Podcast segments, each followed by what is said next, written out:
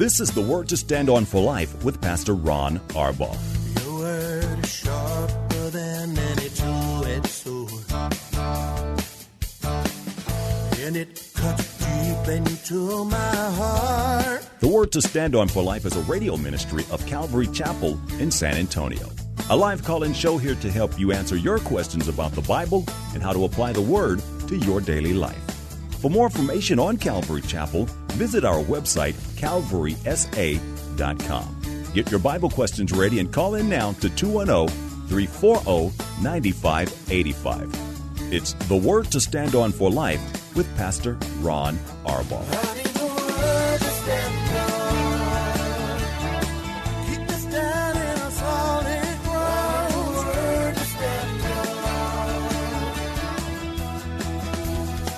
Welcome to the Monday show. I'm Pastor Ron Arbaugh from Calvary Chapel in San Antonio, Texas, and this is the Word to Stand on for Life, a program dedicated to taking your phone calls, answering your Bible questions, questions about things going on in your life, questions about church. Maybe something happened yesterday that you want some explanation on. All you have to do is provide the phone call 210-340-9585. If you're outside the local San Antonio area, you can call toll free at 877-630-KSLR. Numerically it's 630-5757. You can email questions to us by emailing questions at calvarysa.com, or you can use our free Calvary Chapel San Antonio mobile app. And remember, if you are driving in your car, the safest way to call is to use the free KSLR mobile app just at the Call Now banner at the top of the screen, and you'll be connected directly to our studio producer. Hope you had a great day at church yesterday. We did. Um, hard message, but I think a good one. Uh, tonight here at Calvary Chapel, we have our men's, women's, and youth Bible studies, so you can make it a family affair. Um, here at 7 o'clock. Ladies, you can watch Natasha Shank at 7 o'clock at calvarysa.com online if you choose to do it that way. Boy, there's a lot going on. Uh, let me get right to questions while we await any phone calls. Um, this one is from Raymond. He said, Pastor how would one recognize that they're called to preach? Um, Raymond, I think this is an unmistakable call. I think if you've been called to be a pastor, uh, and I prefer that term, it's just the greatest job in the world. Pastors preach, uh, not all preachers pastor, and and I think you're missing out on the, the most important part if all you're thinking about is preaching. But I, I think you would know it beyond any doubt. Uh, I remember the day I was called. It was like I, I can visualize it like it was yesterday. Uh, I was in a car. I was on the 57 freeway in Southern California. I was listening to uh, K Wave Radio, and uh, Raul Ries, who is now a friend of mine, uh, was uh, teaching on that radio program. And he was teaching out of Timothy, the pastoral epistles. And uh, we got to the part about the qualifications for a pastor. And, and Raymond, it was like Jesus was sitting in the car with me. Uh, I'm only six months old in the Lord now. I'm only six months old in the Lord. And and it was unmistakable. And from that point forward, of course, it'd be another four years before we actually came to Texas and started the church. But um, uh, it was just unmistakable. Uh, I think there are some other signs, Raymond. One is that you would have to love, and I mean really love God's Word. If you even think you're called to be a pastor, you ought to be devouring God's Word now every day. And when I say devouring it, I don't mean just reading a chapter, reading a morning devotion. I'm talking about really, really digging in. The Word should thrill you, it should excite you. Uh, it should start to make sense to you. You don't tell me how long you've been a, a believer, but it should just make sense. And you ought then to be practicing what you read in your day to day life. And then I think if you're called to be a pastor, Raymond, it is such a wonderful calling. Um, I, I, just think you would know. Um, you ought to be teaching the Bible. Um, if you're married, teach your wife. If you don't have anybody else to uh, teach, uh, teach your children. Uh, get some neighbors round up and start a home Bible study, and they'll tell you. You'll see by the fruit that comes in their lives whether or not you're really called to be a pastor, a preacher. And if you are, you'll see it, and the feedback will be amazing. It doesn't mean that everybody's going to like you. That's not what I intend to communicate here. But but you'll you'll see that people are being changed by your faithfulness to teach the Word of God. So Raymond, it's not a, a place if you want attention. It's not a, a calling. Uh, if you think, well, finally people will listen to me, I just think you, you're going to know beyond any shadow of a doubt and um, uh, I just can't encourage you strongly enough. Uh, best thing uh, outside of getting saved and outside of meeting Paula all those years ago, it's the best thing that's ever happened to me. Thank you for the question, Raymond. Let's go to Joshua on line one from Converse. Joshua, thank you for calling. You're on the air. Hi, Pastor Ron. How are you doing? I'm doing good. Um, Good.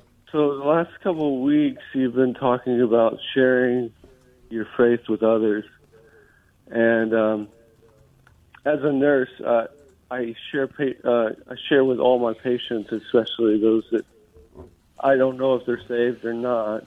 Um, but one le- one area that I was convicted on in, in um, your sermons, listening to what you were you were teaching, is um, I don't really share with other believers, and so you know God's kind of convicting me that they you know I kind of robbed them of that blessing. Um, that, Mhm. you know what what the Lord's doing in my life, and so um, I wanted to tell you personally, um, even the sermons you think are really boring, I, I always get something from your sermons.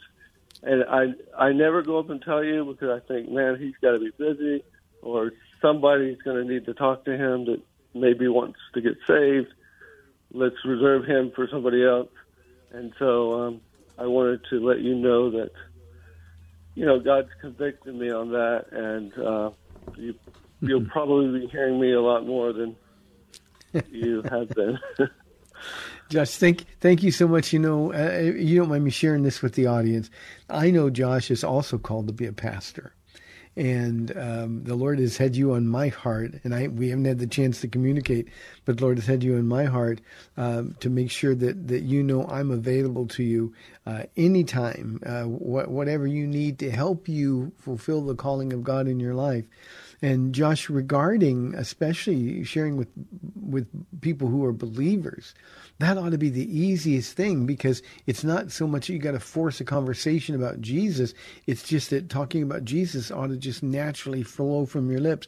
In yesterday's message, I talked about Joshua, uh, uh, not Joshua, but uh, Jeremiah's struggle with, um, with with with trying to hold the word in, and he just couldn't keep it in.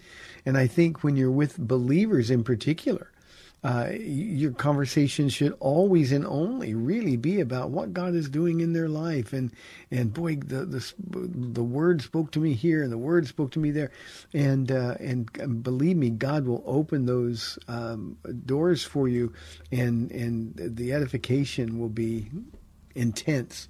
So uh, I'm I'm here for you, Josh. Anything that we can do to help, I wanna I wanna help you fulfill the calling that God has in your life. Uh, thank you.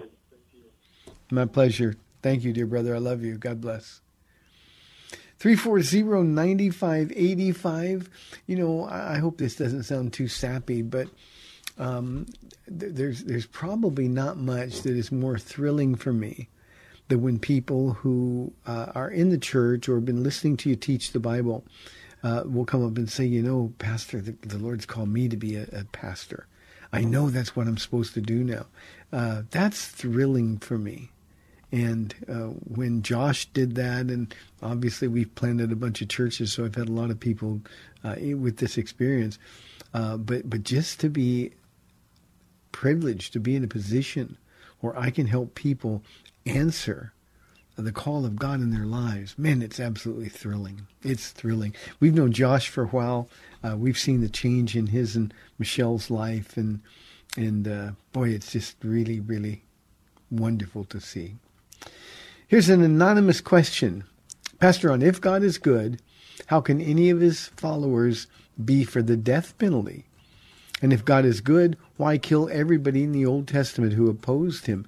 Uh, anonymous, uh, the, the the preposition, the if. You need to, you need, you know God is good. So you need to think from His perspective rather than from your own or from that of the world. How can God be for the death penalty? Let me ask you a question. If God is just and if God is good, how can he not be for the death penalty? It was Genesis where he declared, if a man takes a life, his own life will be taken. That comes from the heart of God.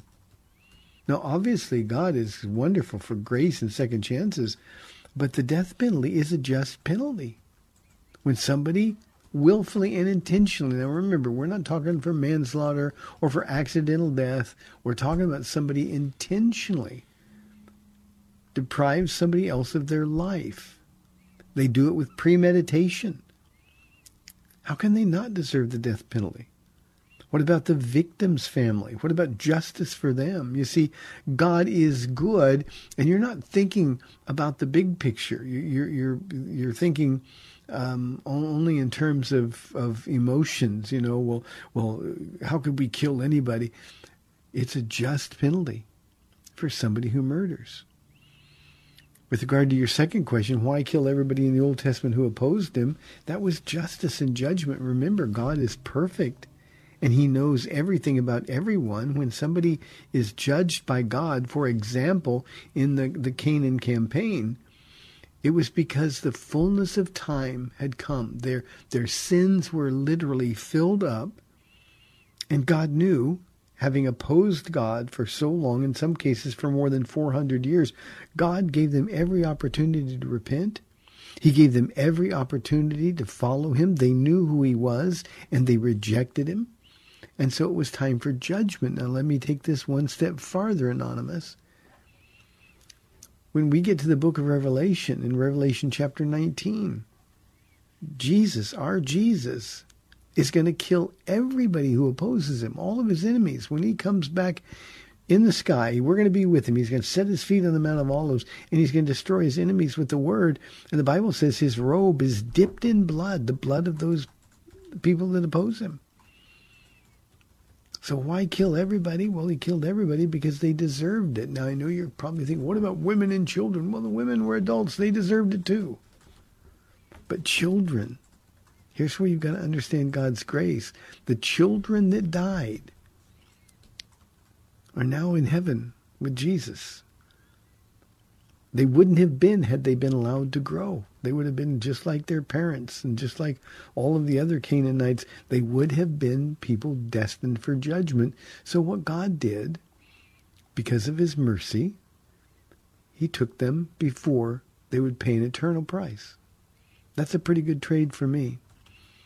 So these are, and I don't know who you are. Obviously, you wrote it anonymously, but but these are, are thoughtless questions. Really, they're they're sophomoric almost in their simplicity.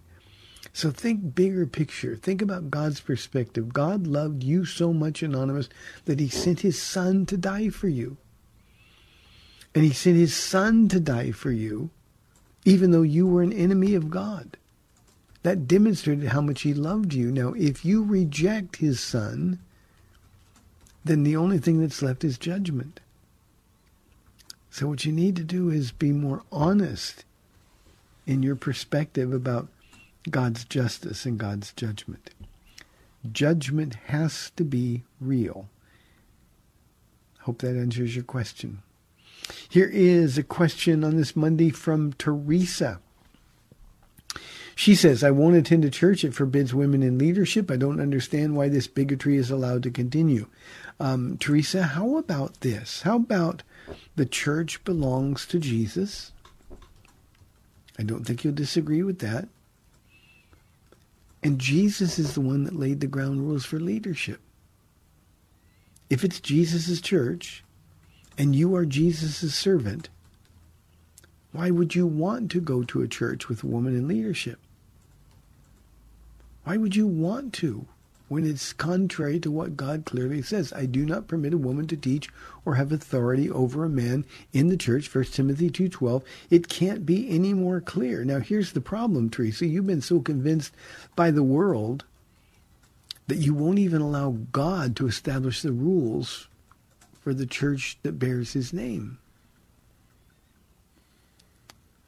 If you will attend a church that permits a woman in pastoral ministry, then you're in a church that is not in the will of God, that is not operating in the power of God's Spirit. It doesn't mean, Teresa, that women aren't capable.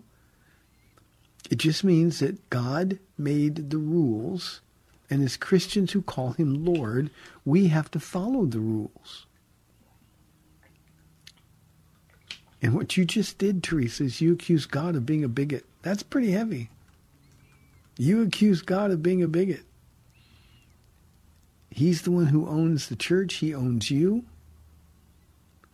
That means we got to do what he says. Why do you call me Lord, Lord? Jesus said, and do not do what I say. Teresa, I would ask you why you are unwilling to allow God to set the rules in his own church. Thank you for the question. Thank you for listening to the program. Let's go to Seguin, our friend Ruben on line one. Ruben, thanks for calling. You're on the air. God bless you, Pastor Ron. How are you doing, sir? Thank, I, I'm doing well, Ruben. Thank you. That's good. That's good. I have a question and then an observation, if I may. Um, I'm in Acts chapter three, which I just I love the first three, four chapters. Just for me personally, it just it gives me goosebumps. I just love reading it. I, okay, I'm with I'm with you there, Ruben. okay. In the beginning of chapter three, as we all know, uh, John and Peter are going to the church called Beautiful, and then the the the the the the, the man is laid, laying there, and he looks at John, Peter, and then he looks directly at Peter, and I find very. This is the observation on that, and there's another part of the scripture where I want to make an observation. He looks directly at him, and then Peter tells him, "Look at me." Mhm. Like to me, he was like, "Look, listen to me. I'm about to tell you something serious." and the and the man looked at him, although it doesn't tell us what context he he said, "Look at me," because there are no exclamation points or nothing. He just said, "Look at me." But to me, it's mm-hmm. like, "Hey, man, look." I got something that's just gonna blow your mind. that just man, just wait till I tell you, man, and you're gonna be blown away. And then, you know, he tells him, "Silver, or gold, I have not, but what I have." Which is, oh man, that's the part that just chills. I don't mm. have money. I don't have gold. I can't send you to, you know, to the Bahamas. I can't send you to Bora Bora. But boy, let me tell you something, son. I have something, and I know somebody that that could change your world. You know, and then he tells them, you know, baptize in the name of Jesus, and you will be healed. And he he was healed, and that just blows my mind. And then the other observation. Uh, Be- before you, on- Ruben, Ruben, before you go to the other one, let me let me uh, respond to this for a moment because uh, this is one of my favorite passages of scripture. And when when uh, you you point out what then Peter said, "Look at us." Um, I, you know, it's like if there was a movie, there would be really suspenseful music right there, because I think two things. I think that this this beggar, as you pointed out, was about to get something he couldn't imagine. But I think Peter was also going to get something. He had no idea this was going to happen. Peter hadn't done this kind of a miracle before. And this was Peter walking in the power of the Holy Spirit, walking past this beautiful gate that, that he'd walked by. It was in the center of Jerusalem. It would have been uh, traffic. When Jesus was walking, he would have walked past this beggar in this gate many, many times. And, and, uh, all of a sudden he's walking by and the Holy Spirit speaks to his heart and says, Him. And Peter would have thought, What? Tell him to get up and walk. And I think this took great faith. Peter looked at him and said, Look at us. I think Peter secretly was hoping, What am I going to do if he doesn't get up? What am I going to do if he doesn't get up? And uh, I, and I, I just absolutely love this passage of scripture. So sorry for butting in, but I had to comment no, on that's okay. That's okay. I love your insights. I love it. Okay, and then later on in that same scripture, uh, I'm not too sure if they were at a church meeting or they were just at somebody's house, But Peter was all he was all amped up. He said, "Man, you should have been there, man. I prayed for this guy." And you know, of course, I'm exaggerating. You know, Yeah. I'm exaggerating. But I mean, I, I could imagine he was pumped because of what it, what Jesus had just done through him. And then the Bible says that there was not, there was no poor people there. There was no one begging. There was no one suffering. There was no one in need. And that struck me because the very next thing he, the Bible says was, and the reason why is because they were all in the same mindset. And then it said, if rich people had houses, they sold it and brought everything without being asked to sell. They brought everything to the church. If they had lands, they sold everything without being asked and brought it to the, well, I don't know if, like I said, I don't know if it was a church or, or whatever meeting, but the Holy Spirit spoke to me and said, Ruben, you see how unified they were? They didn't ask for for tithes or offering or anything. People just gave freely. And look at what look at people were being healed and and miracles were happening right before their eyes because no one was arguing about well Sally got to sing last week and I can't sing this week. I think she's pastor's favorite. You know what I mean? There was there was none of that. There was none of that. It was all about Jesus. And I, I to me, that little insight was just something I wanted to throw in there. I mean, that's for me, that was my insight. And then the mm. question I had, John, because it says John was with Peter. This isn't John the Baptist, correct? No, this is John the Apostle, John, uh, John the Beloved. Okay. Okay. Just wanted to get it straight. But that's all I had. Thank you, Ruben. God bless you. You know, uh, I, I love that passage. What, what Ruben was referring to uh, with that second part of the question was uh, Acts chapter 4, the end of Acts chapter 4. And, and when you understand what was going on, now remember at this point the church was entirely Jewish converts. 3,000 the very first day of the church. A couple of days later, another 5,000. And now, as all these people come together, in, in, in Jesus' time, Jews hated Gentiles. Jews hated the idea that, that Samaritans might have any part to do with God. But now, this was even worse because they really hated the Jews that were converting to Christ and they would they would hold funerals for them. Families would hold funerals. You're dead to me, kind of thing. And they were all on their own. And so, in the church of Jesus Christ at the beginning, there was a whole bunch of people that were completely on their own. And they would gather together. That's why you see such large crowds of believers. They had nowhere else to go.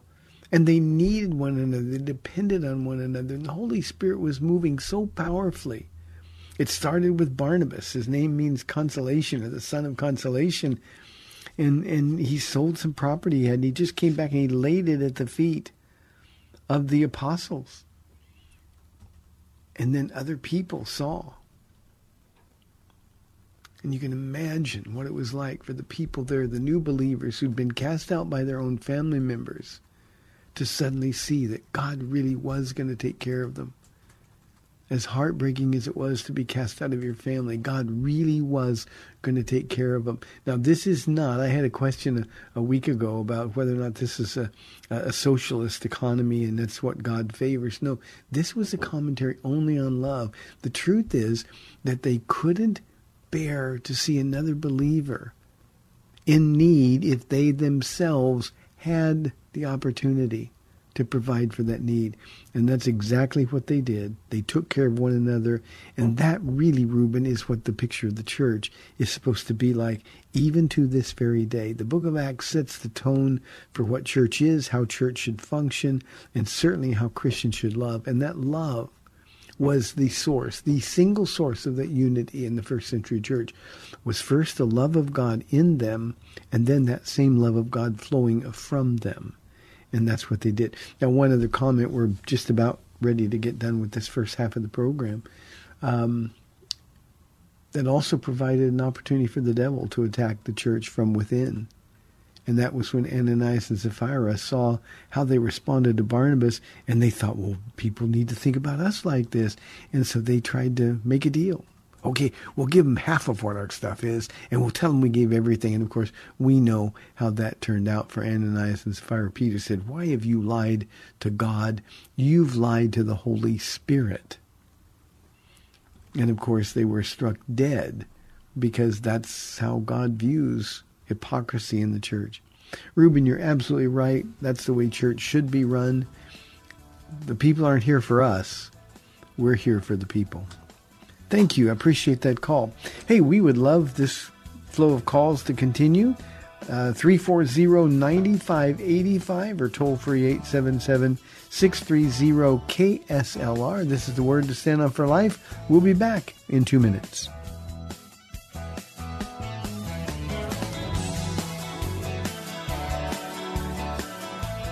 We are AM 630, The Word.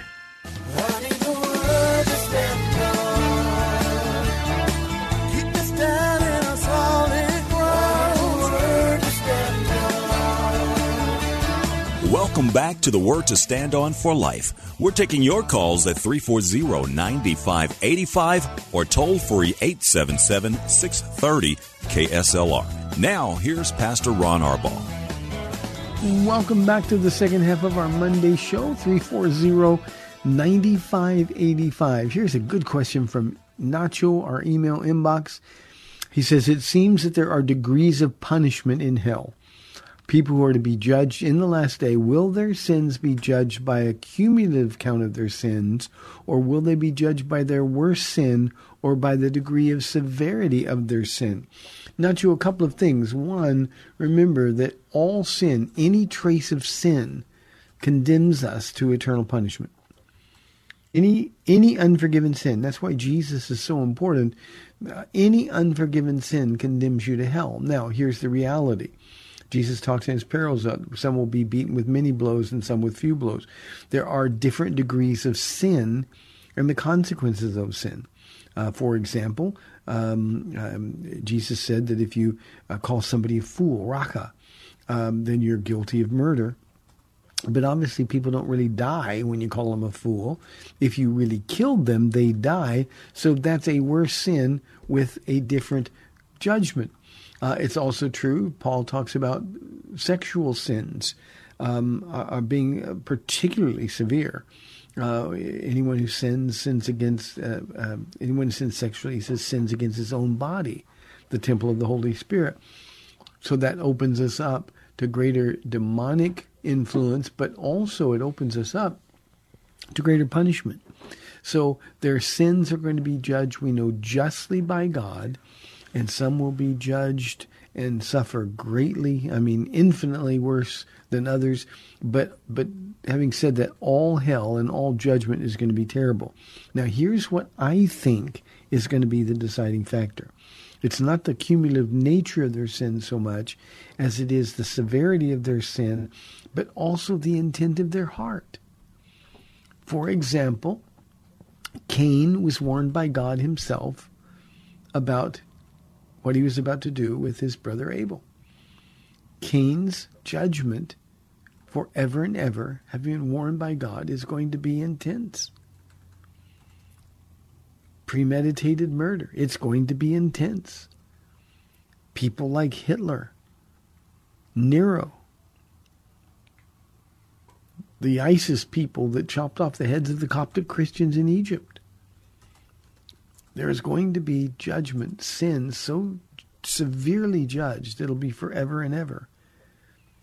And other times there's just going to be some really nice people from a worldly perspective who wouldn't receive Jesus Christ, but they were pretty good people. They didn't bother people. They're still separated from God, so the degree of their punishment is going to be less. So, Nacho, that's a good question, but uh, Jesus talks about that quite frequently. Here is our next question. This one comes from Anonymous from our email inbox. Pastor Ron, can a pastor forgive the sins of his congregation by the authority given by God? And if so, where can I reference this? I haven't been able to find it.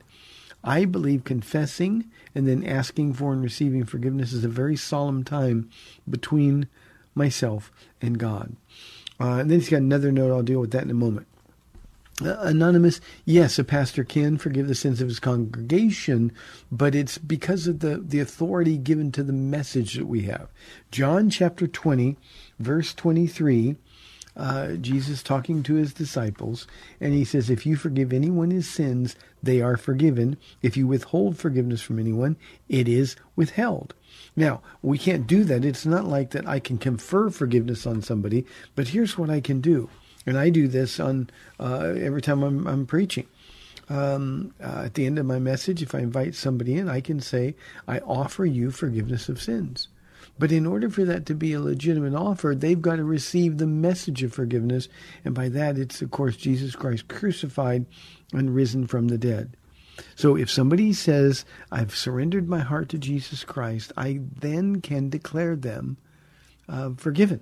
I can declare their sins um, uh, as far from them as east is from west. If they were sincere, then I can say, You are forgiven. Welcome to the family of God.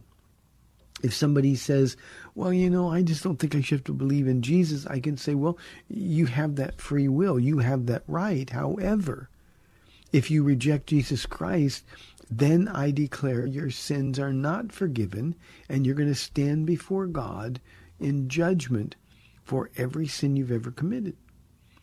In fact, yesterday in the message, I don't know which service it was, but but in one of our services, I made that very very point. I said, you know, you can leave here forgiven, or you can leave here condemned, and the choice is yours.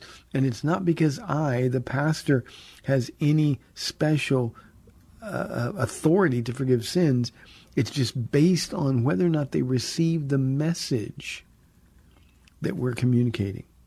So that's what it is. One of the things, uh, Anonymous, that just drove me crazy, and I'm going back now quite a ways, in 9 11, there was a Catholic priest who was absolving all the people, even as they fell out of buildings and, and, and were dying. He was running away in terror, absolving them of their sins.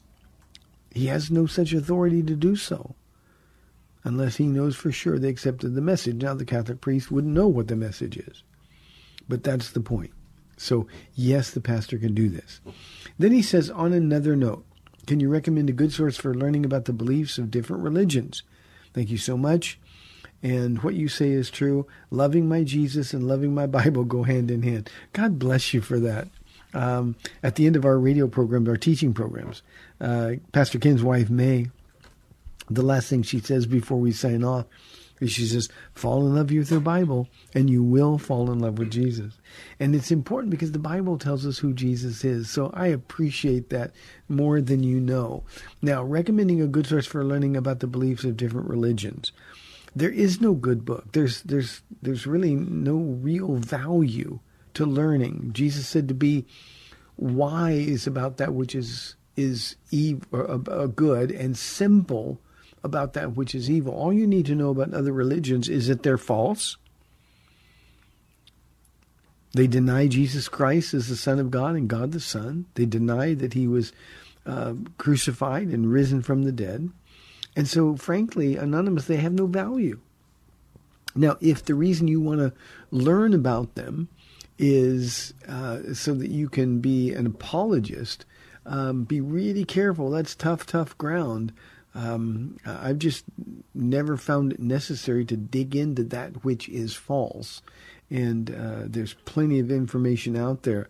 Um, I would read, if I were you, um, uh, Christian material. Um, there's plenty out there. If you if you look apologists uh, uh, regarding other religions, you'll get a lot of responses. Um, there are cults, um, Jehovah's Witnesses, Mormons, um, uh, Kingdom of the Cults is the old classic by Walter Martin. Uh, but there are just lots and lots of information out there. I just don't think it's a good source for learning about what other religions. I just don't see any value uh, of learning about what other religions. It's just real simple. Our message is Jesus Christ crucified and risen from the dead. And anonymous, if the Holy Spirit has prepared that heart, uh, it, it doesn't matter if you know anything at all about their religion. So focus on what is true, what is real. You keep falling in love with your Bible, you keep loving Jesus more, and believe me, He's going to provide many opportunities, many divine appointments for you to uh, to share the truth of Jesus Christ with them. Good questions. Thank you very, very much for that. Here is a question from Chuck. Uh, I've heard you say that no one can see God and live, but Moses spoke with God face to face. Both can't be true, so how do you explain Exodus 33? Exodus 33 is one of the great chapters in the Bible. I love Moses. Um, Moses, after speaking with God face to face, um, he wanted to know more. He wanted to so God, show me your glory. And I think God chuckled and said, no, no one can see my glory and live. Uh, and then he put him, remember, he put him in the back of a, of a, of a cave. And then he just let the backside of his glory pass by. And even that caused Moses' face to, to, to shine. Um, but, but, but he couldn't see God face to face. Now, here's what he did. And this is where we have to read carefully. Moses spoke with God as a man speaks to a man face to face. As a man speaks to a man face to face. In other words, if Moses was in this room with me and he and I were talking, we'd be looking at each other and that's how we would be speaking. But if it was God, Moses would be talking to him the same way, but unable to see God's face. In the Old Testament, Chuck, anytime you see somebody speaking to God, Abraham spoke to God, uh, Gideon's uh, uh, Gideon spoke to God, Samson's parents spoke to God. Uh, there are other examples of people. G- Jacob actually wrestled with God, but in each of those times, they were actually talking to or wrestling with Jesus. And the only way that we can see the glory of God, the fullness of God, is through the person of Jesus Christ. Great question, Chuck. Thank you very, very much. Drew asks, how should we view believers who seem to continue sinning and struggling for a very long time? Are they saved or not? Drew, that's a judgment we can't make. Now, here's what I do when I encounter people uh, who continue to sin and they claim to be a Christian. I will I will identify their sin. Usually they'll tell me because that's what the conversation is about. And then I'll go to 1 Corinthians 6 or Galatians chapter 5 and say people who live like this will not inherit the kingdom of God. And then I'll turn it to them and say, okay, what makes you think you're saved? Well, I got baptized or I go to church or I was raised in a Christian home. Yeah, but have you met Jesus? And see, that's why those passages are so important because there's no way the Holy Spirit would ever make anybody who is living in willful rebellion against God comfortable or secure, feeling secure that they're saved. So it's not necessary for you to judge them. It's not necessary even for you to know whether they're saved or not. You just, Drew, present the evidence to them. You just say if somebody, for example, is living with a, a, a girlfriend or a girl with a boyfriend and they're they're physically involved, they're sexually involved. Uh, it's easy to say people who live like this will not inherit the kingdom of God. And they'll say, well, you're judging me. No, no. Here it says right here, Galatians chapter 5, 1 Corinthians chapter 6. People who live like this will not inherit the kingdom of God. And let them struggle with Jesus. Let them wrestle with him. It's not you telling them. It's the word of God telling them. Now, here's what, what you need to do, Drew. When you know somebody who claims to be a Christian, they've been struggling for a long time with sin, then your responsibility is to pray for them. Tell them the truth in love. Do what I suggested earlier, but then pray for them. I usually pray something like this Lord, you know whether they're yours or not. But here's what I know, Jesus. You take every profession of faith seriously. And you love him or you love her. And so, Jesus, please draw them to you. Have that moment where they surrender their heart to you. That's our only response. We don't have to have a view on them at all other than telling them the truth in love and then praying for them. So, Drew, hope that helps. Thank you very, very much. Hope says, I have a question about the validity of deliverance ministries. Can I have your thoughts, please? Um, Hope, uh, the question about the validity of deliverance ministries, that's discernment. That's the Holy Spirit. This is one of the things that drives me crazy because Christians who otherwise think pretty logically, they'll go in and say, well, I need to be delivered from this demon or from this problem or from lust. I need to be delivered from this. Why won't God deliver me? And I've had people go to, to ministries that claim to be able to deliver them from that. Here's my thought. My thought is we've already been delivered from all of those things. We were delivered the moment Jesus said, it is finished. We don't have to be re-delivered when we've already been delivered, and that delivery is by God himself. So these are false ministries. These are false teachers. They do way more damage than good. And you know what? It just doesn't work because it's not real. I had a question face to face the other day about generational curses. And and I just said I don't think anything about them. They're they're not true. And yet these kinds of things continue to thrive in so-called Christian churches and false teachers keep highlighting them. Uh, hope, listen to your spirit. That's discernment. These are not real Christian ministries. Now, I am not suggesting that the people aren't real Christians. But I will say this very boldly those people are going to stand before the Lord and they're going to be asked, Why didn't you believe me?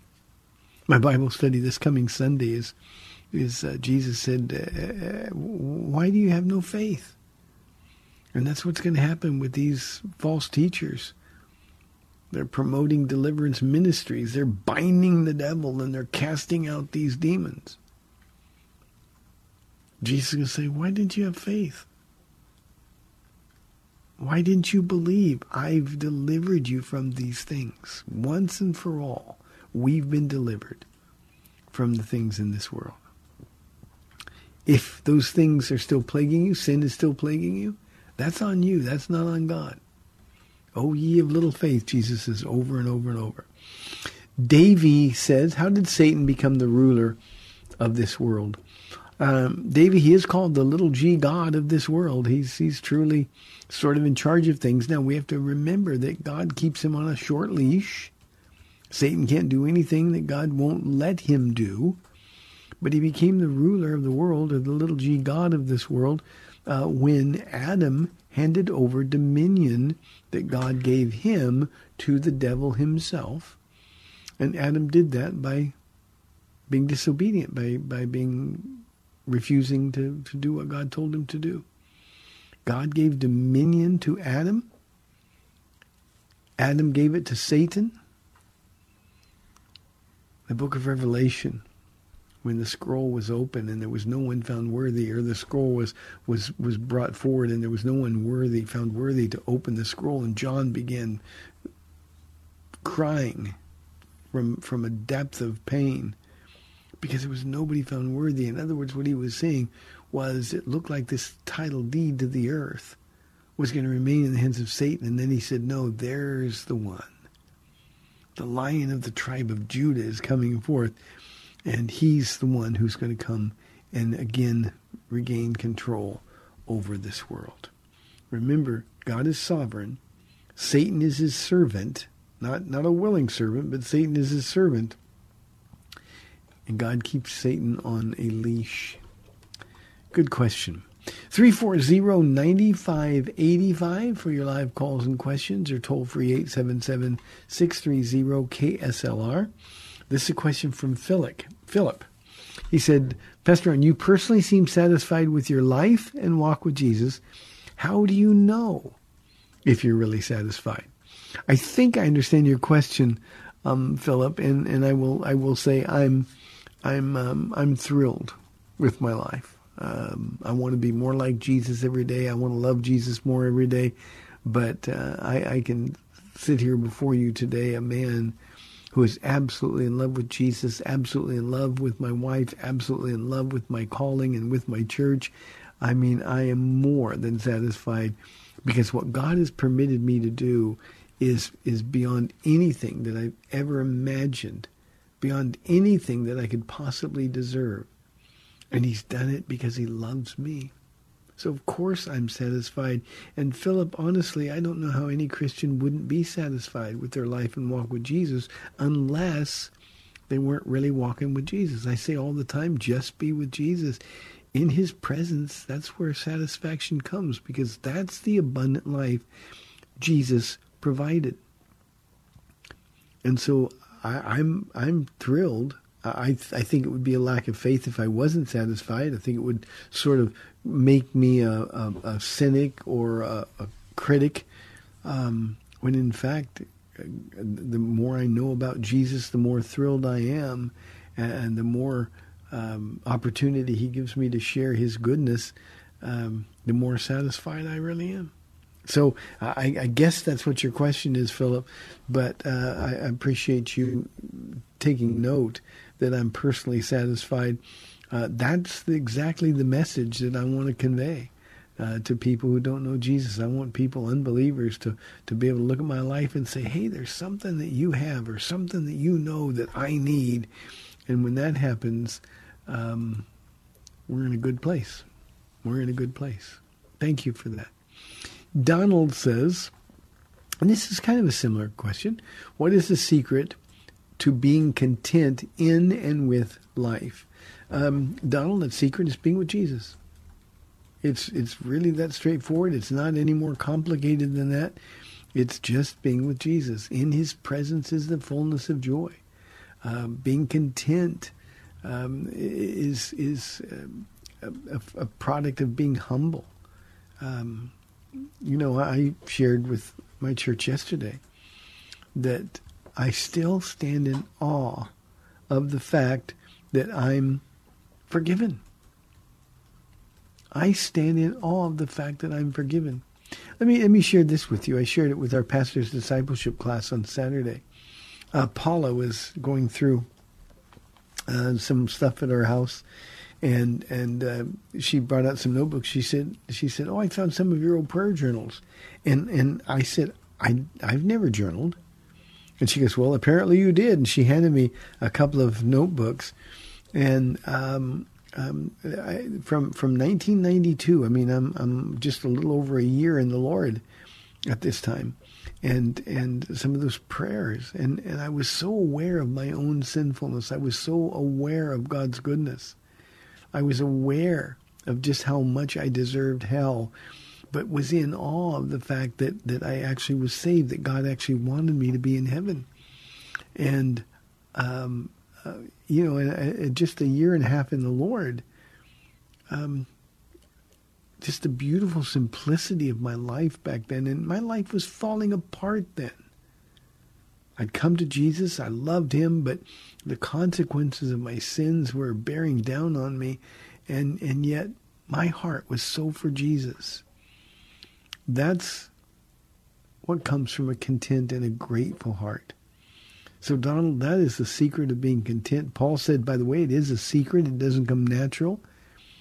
And the more time that we spend with the Lord, uh, the more we let Him have His way in our lives, um, I think the more content we become. And I wouldn't trade my life for anything at all. So I think that's a secret. I think what Paul really meant to say, Donald, was just be with Jesus. I've got time for one more question. This one is from Martin, and he says, Do you have a Spanish ministry? And do you think it's important to have one? I wonder why you would ask if it's important to have one. Of course, it's important to have one, Martin. Uh, if you're going to a church that doesn't have one uh, in the place that we live, you're you're missing out on people who need to hear the gospel of Jesus Christ. So yes, we do have a Spanish ministry. Actually, our Spanish ministry, Martin, you can watch it live stream uh, or you can join uh, the, the, group. It's at uh, 5 o'clock every Sunday afternoon. Um, uh, Ed Rodriguez is our Spanish teacher. Uh, and you love the people, so they meet here in the sanctuary at 5 o'clock. And it can be live streamed at calvarysa.com every Sunday afternoon at 5 o'clock.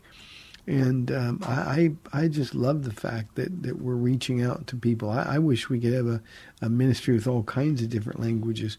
But yes, it's absolutely important to have a Spanish ministry, and we do. And we do. Uh, Ed has not been our teacher for the longest time. I guess a little over a year now he's been teaching. Uh, the other pastor, uh, Pastor Chris Garcia, um, he's gone to Michoacan, Mexico, and uh, he planted a church there. Is uh, one of my best friends in the world, and and truly one of the godliest men I know. Um, so if you can think about it, Martine, pray for Pastor Chris, his wife Elvira Garcia, and they're in Michoacan, Mexico. So lots and lots of fruit. Lots and lots of fruit from the Spanish ministry. The Bible sounds so much more regal in Spanish. Okay, that's it. Thank you very, very much. Well, I got one minute. Don't have time for one more question. So let me remind you again tonight here at Calvary Chapel of San Antonio, we have our men's, women's, and youth, high school age and junior high school uh, Bible studies tonight at 7 o'clock. Uh, ladies, you can live stream the, the, the ladies' study at uh, calvarysa.com. But it's always better to be here, and we've got room, so um, enjoy. Make it a family affair. You will be blessed. I promise you that. Still, lots of questions been sent in. We'd love to to get more, and we'd love to wait for tomorrow. Have your phone calls. May the Lord bless you and keep you. I'm Pastor Ron Arbaugh from Calvary Chapel in San Antonio, Texas. May the Lord bless you and keep you. Lord willing, I'll be back tomorrow at 4 o'clock on AM 630 The Word. We'll see you then.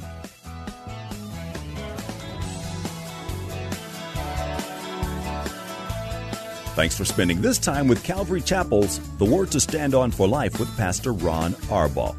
The Word to Stand On for Life is on every weekday afternoon at 4, and Pastor Ron invites you to find out more about Calvary Chapel at calvarysa.com. The Word to Stand On for Life was sponsored by Calvary Chapel of San Antonio stand